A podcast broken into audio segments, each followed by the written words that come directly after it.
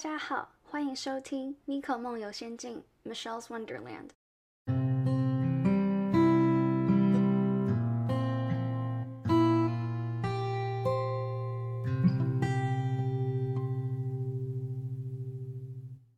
Hello，大家好，今天要来跟大家讲的是疯狂看剧带给我的反思。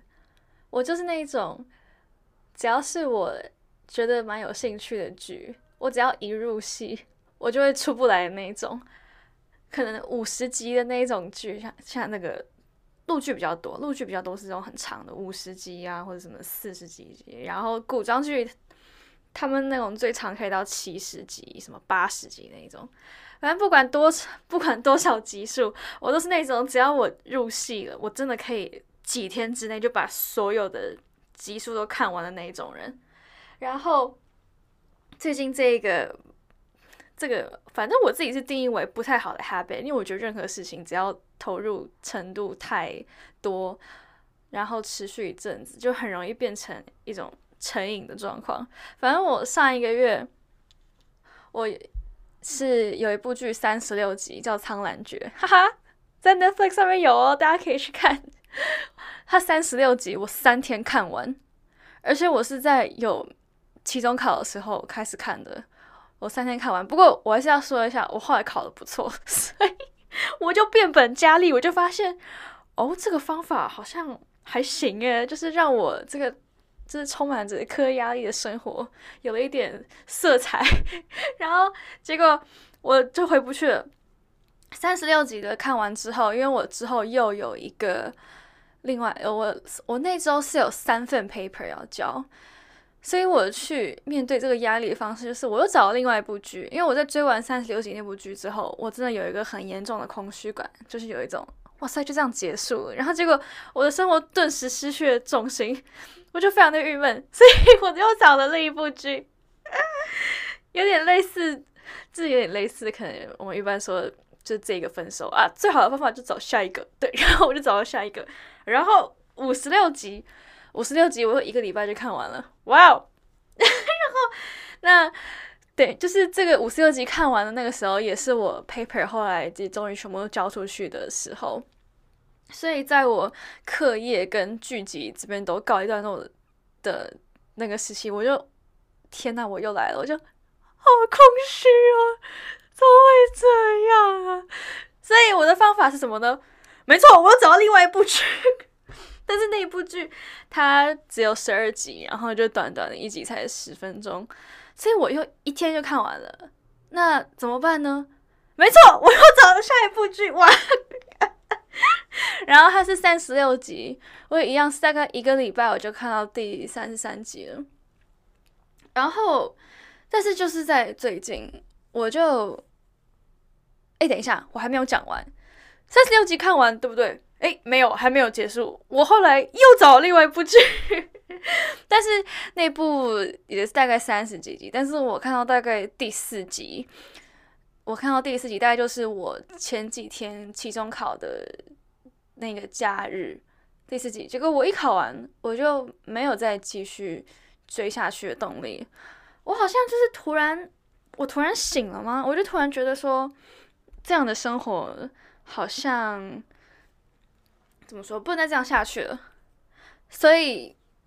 我就觉得说，嗯。这一集是我一直都想要录的，就是我从前阵子在疯狂追剧的时候，我就会想说，哦天呐，为了要就是 justify 我这个疯狂看剧的行为，我必须做一集 podcast。所以，我今天做这一集 podcast，算是在跟我这这个这一段疯狂看剧的时间告别吧。好，希望是这样子。但如果我之后又再回去看剧的话，我会再另外做一期。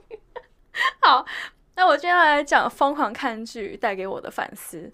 总共有七大面向。第一大面向是心理，然后我想要探讨的问题是，为什么会有人疯狂看剧，还有疯狂看剧对心理造成的影响。我后来就，因为我我就是那种我很喜欢一有问题我就上网查的那种人，就不管是多无聊的问题，例如什么如何切洛梨。如何剥橘子这种，然后到任何可能也是什么呃交友啊感情方面的任何东西，我都喜欢上网查。所以我就查说，为什么我要一直这样看剧啊？奇怪。然后我就发现说，哦，可能是因为我其实本身对现在的生活是有所不满的，然后没有一个很明确的目标。就虽然说好，我现在我知道我的义务是身为学生，我应该要拿到大学学历，然后呃照顾好自己，因为 没有照顾好自己，怎么拿到大学学历呢？但是我就觉得可能怎么说啊？就是我已经蛮确定说我可以大学毕业，就是我我的能力就是有办法让我大学毕业。然后可是就除此之外，好你说要找工作啊什么什么的，这个这个我也有在做。然后我就觉得，哎，其实其实我就做完了，就 然后我就会觉得说，天呐，哎，这人生就这样了吗？所以我就觉得，我就发现可能真的是因为，可能生对我来说，现在的生活是不像以前要那种。的那种很每天都很雀跃的感觉吗？所以，我因为这个空虚感，因为要排解这个压力，我就去靠追剧来填补这些空缺。例如说，我很喜欢看科幻片、玄幻片、动作片、恐怖片，就是借由从从这些剧集里得到的刺激，去让我自己好过一点。但是呢，我后来就。也，我后来也知道说，除除了看剧以外，也可以做别的事情去填补这个空缺了。我是越觉得有点有点可怕，就是我有很多心理学的东西，我看久了之后就发现，好像你做任何事情，它都是在填补一个空缺。哇，但没关系，反正我觉得现实跟虚幻这个就是可能看个人吧。可能太，我觉得太投入到任何一方面，好像都会会有一些会有一些 consequences。那我就发现，如果不追剧的话，可能可以借由多去外面冒险来解决。例如说，我之前我是嗯大我大一时候有去跳伞，然后其实我去跳伞那个时候，我是抱持的想说，嗯，这个跳下去的确是有风险，但如果是那样，就那样了吧。就是我，我是真的，因为那个时候也是因为我生活一不小心就变成全部都很放在课业上面，就有点失衡了，所以才去跳伞。然后还有另外一次是我那一周真的很想去滑雪，但是后来因为种种原因就没有约成什么的。然后我后来我就毛起来，我就自己跑，自己我自己去搭洛杉矶的火车。他们的还有他们的公车，然后什么社区巴士，然后怎么自己想办法下山什么什么的，反正就是那一基本上那一整天都是为了我一个人要去滑雪这样。然后滑完我就发现还蛮有成就感的。那除了滑雪之外，还有可能去参加什么设计课，就前阵子放 for break 的时候我去，biu biu biu，我就觉得蛮好玩的。然后还有就是。上礼拜六，我因为觉得心理压力实在太大了，所以我就想说我要去 San Diego 找我的朋友吃饭。那我怎么去呢？我就是因为我现在有驾照了，所以我就租了一辆 Zip Car，我就开下去两个小时，吃完饭我再开上来。所以我那天开车算是开了三到四个小时吧一天，然后就是疯狂的行进。但我就发现说，做这些事情可以让我很兴奋，就是等于说，就是这些兴奋的感觉，跟我从看这些剧里面得到的感觉是差不多的。但是要来说，我后来就发现，疯狂看剧对心理会造成一些影响。其实我觉得不只是看剧，是你疯狂做任何事情都会对心理造成一些影响。那我就发现说，原来还有什么所谓的。就是什么 post bench watching 这种症状，就是你会觉得非常的空虚，然后人生顿时失去了意义。我后来才发现，是因为他们是说，其实你在追剧这个过程，你会跟剧中的角色产生感情的连接，所以就真的很像是你投你去跟一个人交往，然后你们分手之后那个感觉，真的是一模一样。我真的觉得一模一样。天呐，就是追完然后我就哇，我的人生没了。然后，所以才会有会有二刷、三刷，就是，呃，你看完一部剧，然后因为你真的太喜欢，你走不出来，所以你选择再重新看第二遍、第三遍。但这个我亲身经历，是我发现好像连二刷、三刷都没有办法把我救回来，因为第一次看那个剧的时候，那是非常新鲜，你不知道接下来会发生什么事情，所以那个多巴胺是会分泌多巴胺，然后就让你觉得很雀跃不已。可是你看了第二、第三次的时候，你虽然它虽然可以填补心里那个空虚感，可是他还是没有办法像第一次那样的效果，所以才会导致说我还要去找别的剧来看，因为。就是会需要一直需要新的东西，然后我就发现他真的，我真的是陷入一个循环里面。然后这个行为就是，哦，现在想起来都觉得不可思议啊！希望我不要再不要再这样下去。如果真的这样下去的话，我觉得希望至少我自己可以可以嗯，可以比较有控制的感觉吧，就至少。就算我追剧，我也不希望我再这样子 非常失控的 追剧了。好，那讲完心理方面的东西，再来讲感情观。我想到的问题是，我觉得看剧可以反映我们喜欢什么类型的人，然后还有对感感情应该保持什么样的态度。我会这样说，是因为我后来发现，你喜欢什么样的剧，其实会反映你在生活中缺少什么。例如说，我发现我自己这样说起来非常羞耻，但是我发现我好像蛮喜欢看 和八总谈恋爱的剧。虽然我虽然我我之前高三的时候，我做的那个国文报告，我就说，就是这个霸总人设反映的是就是传统价值观，然后女性依赖男性的一个现象。我明明很清楚，但是我发现我自己心里好像还是偏好这一种。人设就是一个可以 替我做决定，然后告诉我应该怎么做的人。因为我自己其实我做决定的时候，我需要想很久，而且我在做一个决定之后，我还会去想说：哎，等一下，那那如果选另外一个会不会比较好？哎，怎么这样子？那没办法，好吧，就这样了。所以，所以就是我就会发现说：哦，我会被这样的人吸引。所以也是因为这样子，我发现最近。可能看的剧，也不说最近看的剧，就是那些可以让我特别入戏的戏剧，都是这本质上是比较偏向这个这些类型的剧。好，然后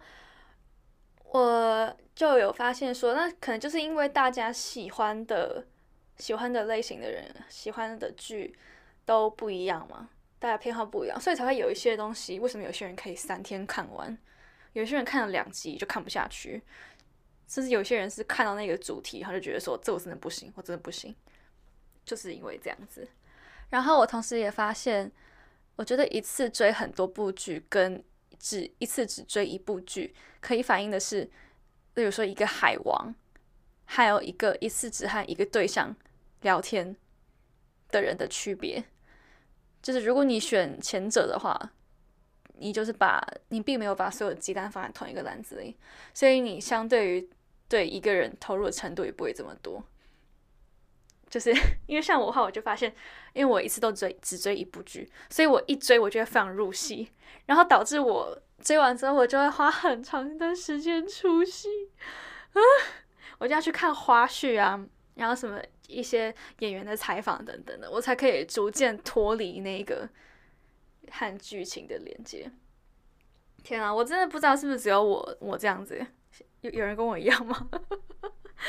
好，然后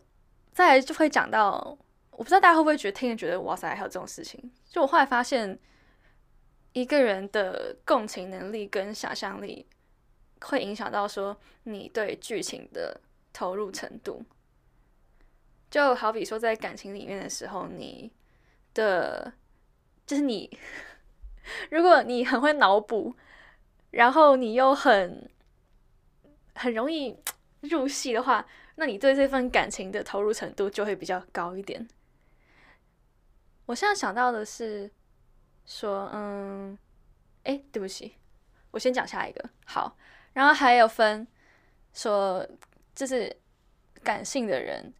跟理性的人，我就发现可能感性的人。看剧的时候会比较容易入戏，但理性的人就会可能他看的时候就会发现说这边这边有问题，那边有问题，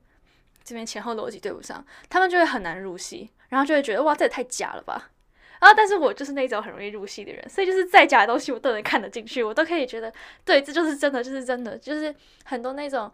武侠剧、仙侠剧，我超喜欢这种什么玄幻剧的东西，他们就是人在天上飞，但我就是觉得那是真的。然后就是可能我就我的朋友就说这真的太假，他真的看不下去。可是我就是觉得这就是一部剧啊，这就是真的。所以啊，没错，这就是我观察到的东西。就是有些人是跟着感觉走，但有一些人是可以理性分析局势的。那我自己的话，我会觉得，如果能尽可能做到后者，就是理性分析局势的话，在不管是看剧或者是在感情里面，都可以不用那么的累，就会比较轻松一点。好，再来第三个是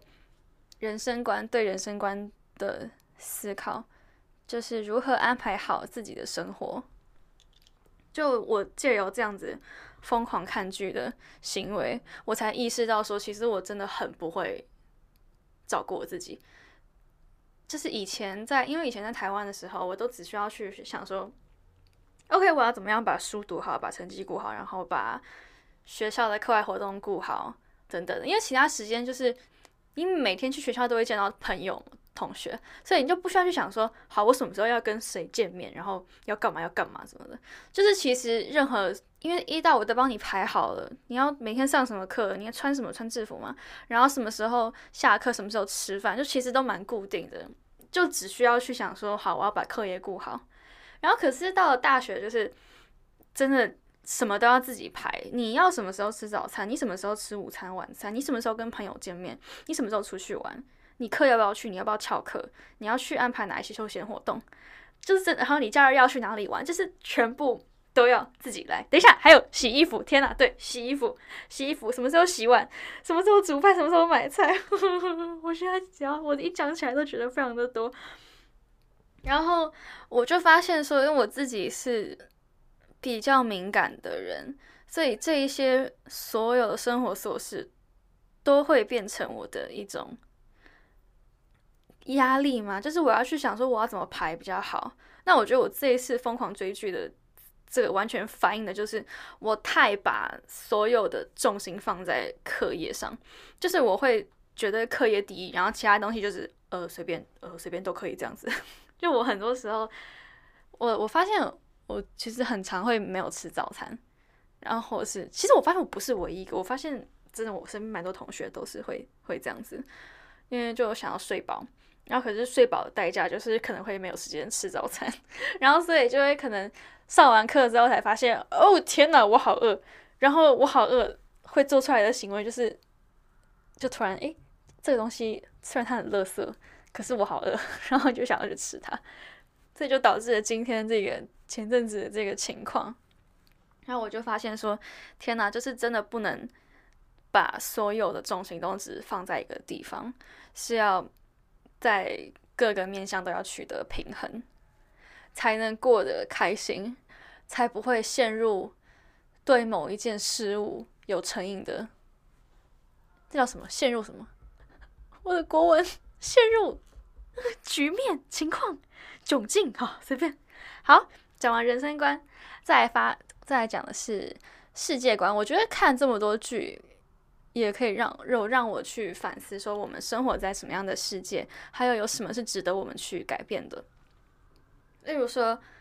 嗯，中国的仙侠，这算仙侠吗？仙侠、武侠、玄幻剧里面，我有看《陈情令》《山河令》，然后我还我也有我有看美国的叫《Breaking Bad》，然后他们我觉得这些剧集就是都有在反映一个说，就其实很多事情不是非黑即白。因为这些剧集里面的角色，他们其实都不是传统意义上的完完全全的正派，就是你会从他们身上看到有很多其实是不被社会认可的一些行为。可是因为同时你又去，因为你是以他们的视角去看这整个故事，你就会发现说，就他们其实都是有自己的苦衷。所以我就觉得他传达了一个这样子。孰正孰邪、孰黑孰白的概念，哈哈，这是《陈情令》里面的台词，哈哈。好，然后还有再来是，也是也是两部仙侠剧《苍兰诀》跟《琉璃》，我觉得就有看到说，嗯，传统的东方文化是非常重视传统的，然后但是其实这些传统不见得是绝对的真理。再来是还有一部叫《星汉灿烂》。然后这部剧就是我有朋友就跟我说他看不下去，因为他觉得就是那一个男主一直在拯救女主。然后我一开始还想说，诶，是这样吗？然后我后来看了，我也觉得天哪，就是真的，因为他的那个设定是设定在就是古装剧嘛，他设定在是汉朝还是什么时候？汉朝吗？反正忘记，反正就是那种中国的古代的朝代。然后因为是毕竟之前的朝代嘛，所以那个时候是男尊女卑的社会。然后，所以 就真的看会很憋，就觉得说，为什么他为什么就是这这部剧里面的角色，就是一堆女生在那边很喜欢讲无聊的八卦，然后很没有意义的那种互相在嘴对方，然后最后都是要靠男主出来去解围，然后所以看到后来真的会觉得真的是够了，就是为什么有一种全员降智的感觉。但我也从这一部剧里面就是。嗯，更深的意识到说，我们社会两性观念的进步，我非常的 appreciate 我们现在的这一个，现在这个 这叫什么？我的，我是不是要去背中文单字？我非常 appreciate 我们的现况。对，好，然后再还有一部是讲讲电竞的，叫《穿越火线》，然后它是我从这部剧里面看到，就是有。嗯，他里面有提到一个网瘾诊所，因为这部剧的主角他们是要打游戏的，然后他们是想要走电竞、走职业电竞这一条路，然后里面就有安排有一个角色，他被家家里人送到网瘾诊所，然后这部剧里面他们那个心理师的角色就不太友好，就是他，我觉得他完全是照着那种。可能老一辈人对心理心理学、心理医生，哎，不是心理医生，心理师的刻板印象，就是他们会觉得，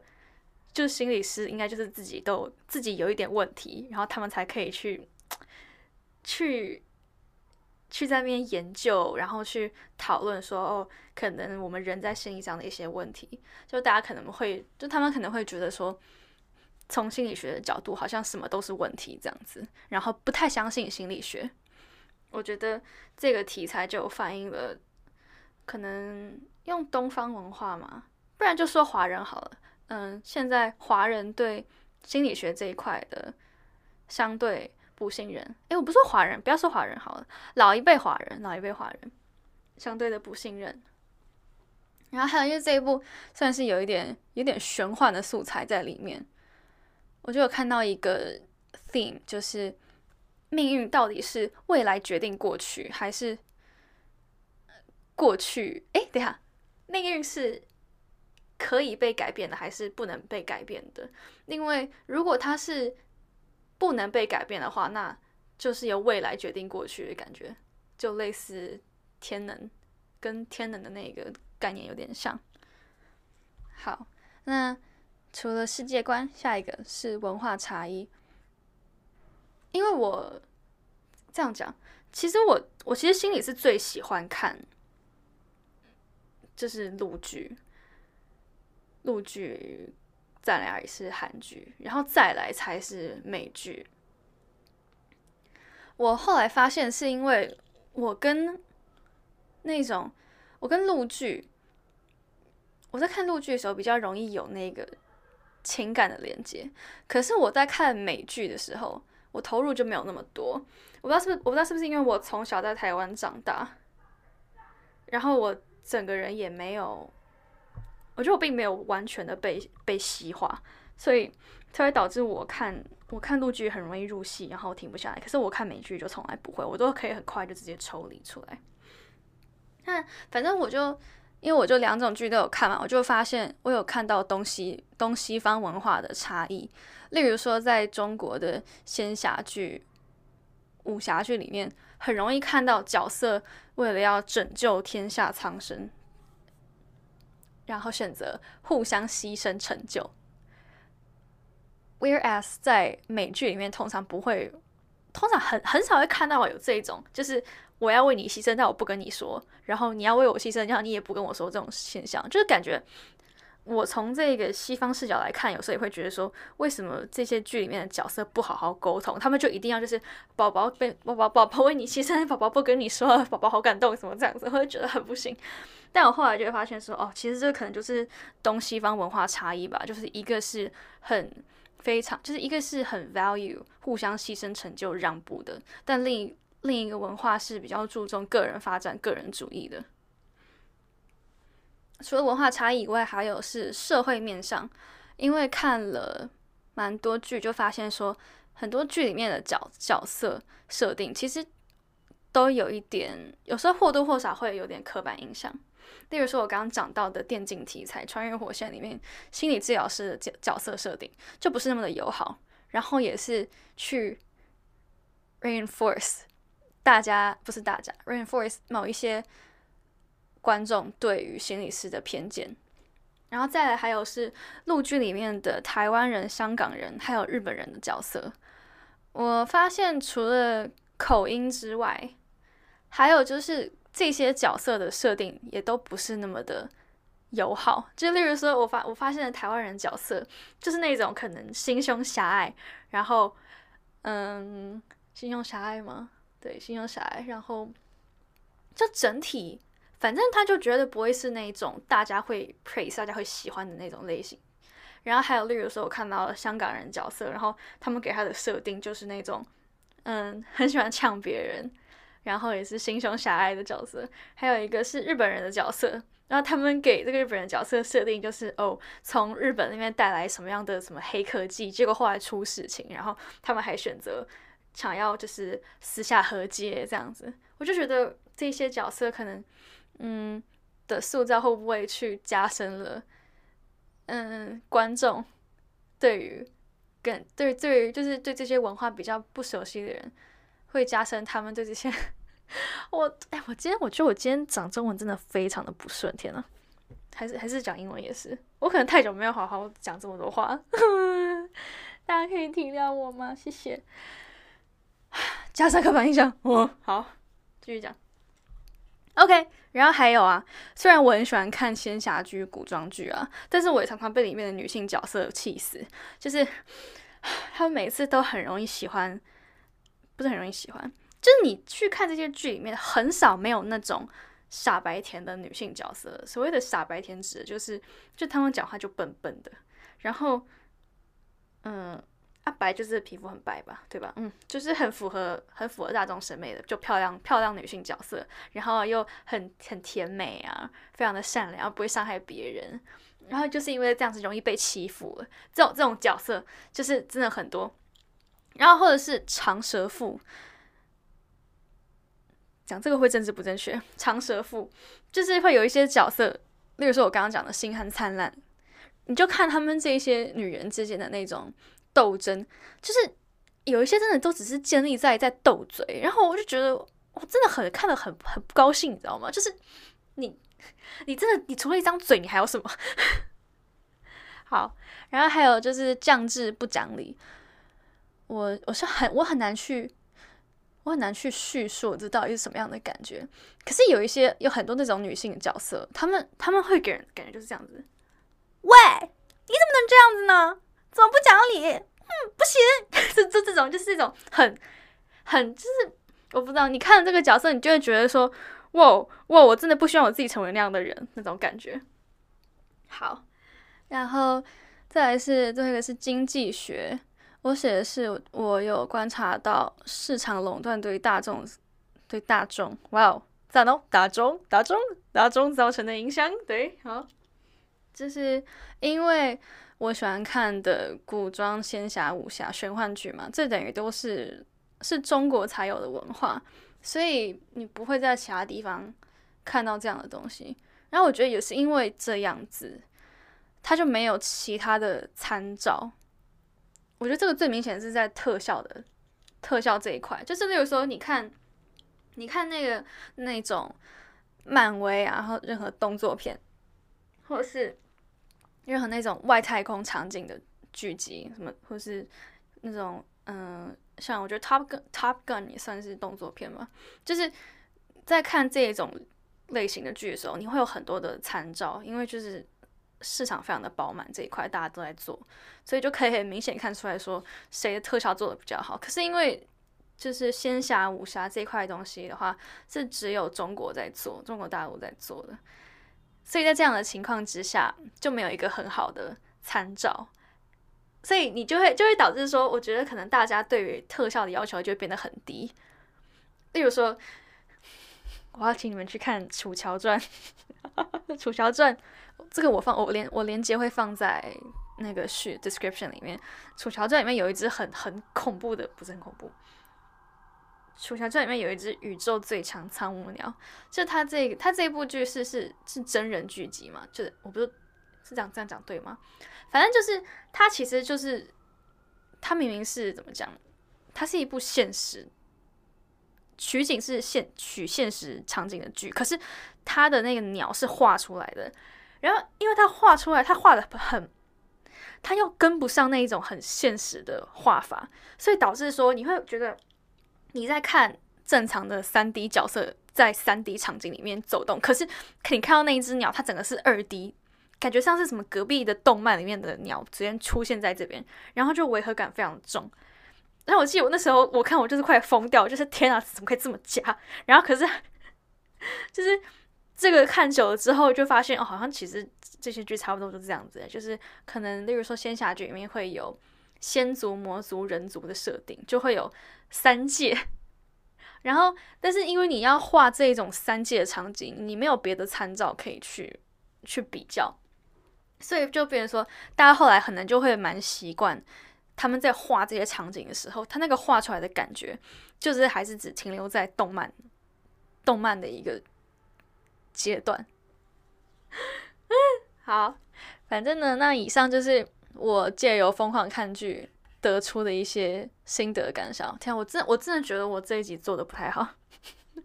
我可能我可能是太久没有录 podcast，我等于有一个月都没有好好录。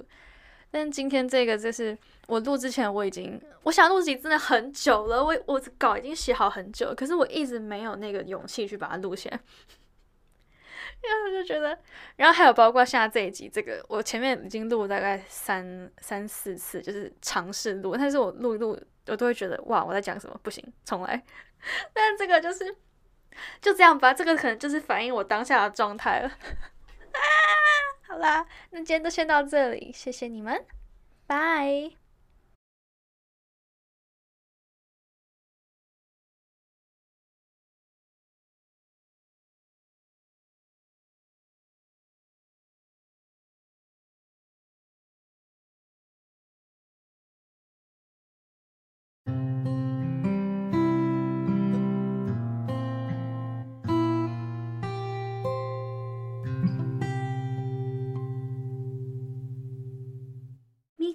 仙境，感谢您的收听，我们下一期再见。